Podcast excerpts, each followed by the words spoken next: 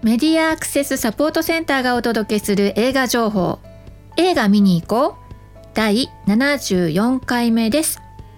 この番組では映画館で利用できる携帯端末用アプリに対応した新作映画をご紹介しています。えー、ちょっとご無沙汰でしたよね。えっと、12月の23日からですからね、ちょっと間が空いていました。皆さん、いかがお過ごしだったでしょうか？この間、えー、雪が降ったりとかね、してました？か？はい。私の方では結構降ってましたよ。実はね、今日もちょっと降ってましたよ。うん、寒いんですよ。私のね、この収録してる仕事場、まあ、夏は暑いし、冬は寒いんですよ。ええささやかなね、電気の暖房器具はあるんですけどね。うん。で、あのー、はい。皆さん、お体、えー、風邪などひいていらっしゃいませんでしょうか？ね、案外寒いなって思っててもですねあの私ずっともう在宅でお仕事してて人と会ってないんですよ。あの人と接触しないと病気ってかかんないんですねやっぱりね。うん。こんな寒いのにねって思いながらですね過ごしております。はい。では、えー、久しぶりにご紹介するんですが、このアプリ、あ、そうですね。この番組では映画館で利用できる携帯端末用アプリに対応した新作映画をご紹介していますと毎回言っているんですが、この携帯端末用のアプリというのは、ハロームービーというアプリと UD キャストという2つのアプリが今映画館の中で利用できるアプリとしてありますよ。ね。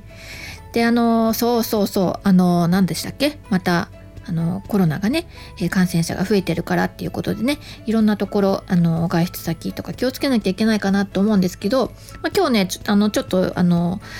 こう全国のねうんまあこう施設の人たちがね、まあ、コロナについて話してるのをちょっと小耳に挟んでたんですけど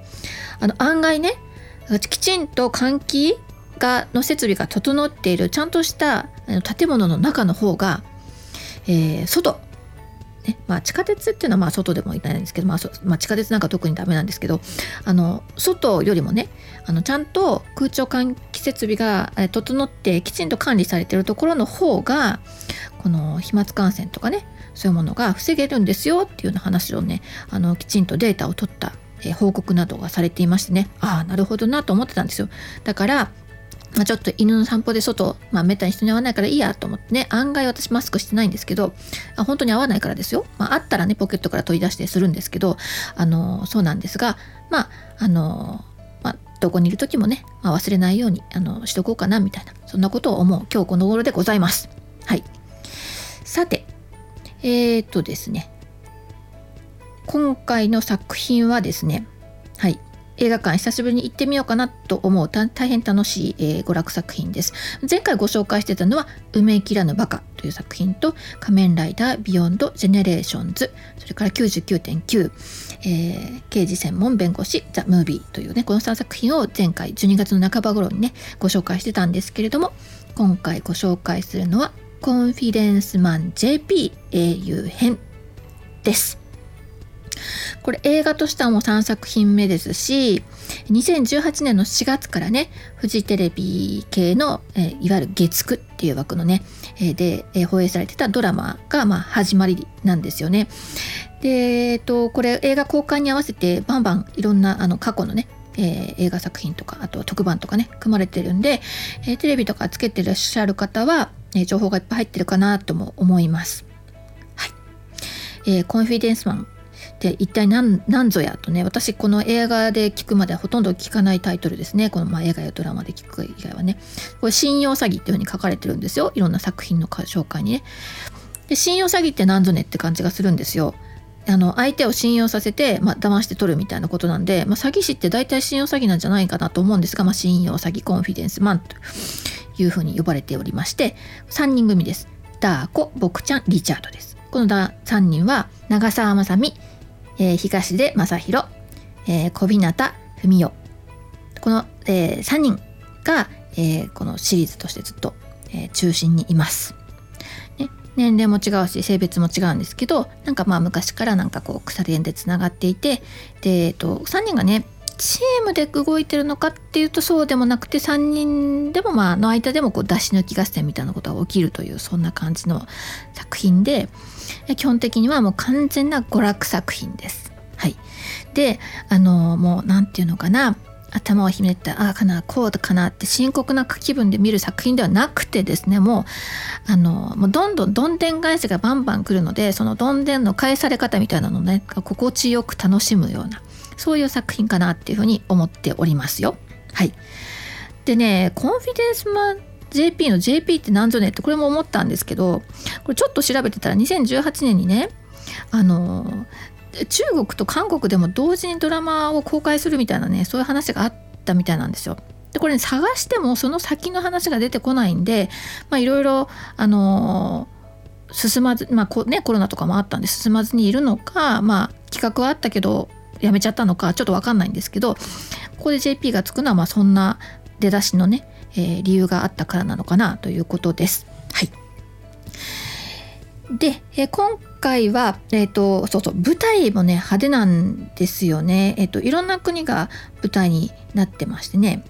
で、えーと、映画の1作目は、まあ、香港がね、えー、だいぶ、香港で撮影されてたりとか2作目はマレーシアで今回はマルタ島ということですね。ちょっと海外旅行気分も味わえる映画を見ながら味わえちゃいますよ。うん、でこの3作目はえー、英雄編というサブタイトルがついてます。ね。このね、土の子と呼ばれる、えー、この詐欺師の英雄なんだそれ。え、ー、と、こう、悪い、え、富豪から美術品を騙し取って、まあ、貧しい人々に分け与えていた土の子という名の英雄がいましたと。まあ、いわゆるネズミ小僧みたいなね。義族とか言われるとそういう感じなんでしょうかね。えー、でその、えー、人のを受け継いだその称号がね、えー、こう受け継ごうということでこのさっきの3人ダー子と僕ちゃんとリチャードの3人が、えー、まあ、次の代は自分だみたいな感じでこう競い合うということだそうです。で、えー、マルタ島のねえー、首都で、ま、世界遺産に登録されているような地にやってきてでそのマフィアがね所有する幻の彫刻を手に入れようというのが今回の計画だそうです。ね、でまあ警察とかインターポールとか、ね、そういうのも追っ手が来ますよみたいな。そうですね私ノリとしては、まあ、ルパン三世みたいなね、まあ、そんなノリもあるかな。うん、なんて思いながら、え、この作品、えーとまあ、そんな作品です。はいまあ、いつもの顔ぶれとして江口洋介とか、えー、広末涼子などが出てるんですが新しく、えー、松重豊瀬戸康史牧陽子白田優、えー、生田絵梨香というね方々が、えー、新しく参戦ということになっています。まあ、映画館行けたら楽しいんじゃないですかね大きいスクリーンで、えー、単純な、えー、娯楽作品を楽しむっていうのもねもう本当にいいかなと思います。今回私実はちょっと注目したことがありましてね、えー、この脚本家の方が小沢亮太という方、まあ、古いに、まあ、三髄の沢って書くんですけどで良いに太いで小沢亮太っていう方なんですが私ほぼほぼ同世代なんですね今回見てて気がついたんですよ。でどんな作品を書いてるかっていうとあのまあテレビでは、まあ、相棒シリーズとかにも携わったりとかしてるんですけど何よりもねオールウェイズ三丁目の夕日とかあと如月とか探偵はバーニルとかなんですよ。この作品なんで私があれかっていうとね私が音声ガイドに関わるようになった時、えー、シティライツっていう団体の仲間たちと一緒にね、えー、川崎にあるチネチッタという映画館のね映写室に入れていただいてで何人かでね分担しながら、えー、こう FM ラジオを使ってえー、ガイドをするみたいなことをしてたわけですよ。ね、あの、えー、堀内聡美さんを師匠としてですねあのみんなでこう分け分担し合って、えー、ガイドするんですけどね、うん、オールズ三丁目の夕日とかやってたんですよ。であの、それとあと如月。これは、えー、実は私は、ね、ライブガイドで、えー、やったんですね。でこの作品えっ、ー、とね私なんかこう1回上映と2回上映があって2回上映の2回目上映の時に、えーと、みんなで見ようねって話してたんですけどその1回目で私が見てで2回目が始まる前にみんなを駅に迎えに行かなきゃいけなくてだから私あの初見で1回目見てたんだけど最後結末を見ずにみんなを迎えに行かなきゃいけなかったんですよ。ね、映写室で見せてもらったんだけど。でだからね本番で初めて私結末を見たんですよ。こうライブガイドをしてた時に。あの非常にねあのだ同じ脚本家なんだなって思ってて改めて思ったのはそのどんでん返しっていうかねあへえっていうようなその返しっぷりが、まあ、独特なタッチのというかねあもまあ面白い作品でしたよ当時。ね、で、まあ、それだけでも私にとってこの「如月」は懐かしい作品だしあのあのちょっとテンションが上がるのにもかかわらずですよ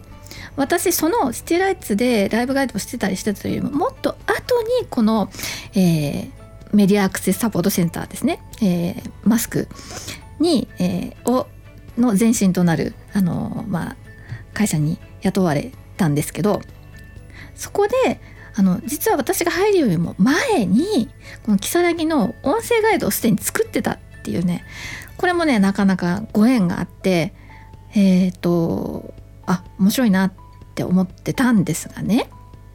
まあ、つまりですよ私が音声ガイドの入り口をねうろうろうろしてた頃にもうすでにこの小沢亮太さんという方はねこれだけの映画を世に出してらっしゃったっていうことで改めてね私はなんかこうあ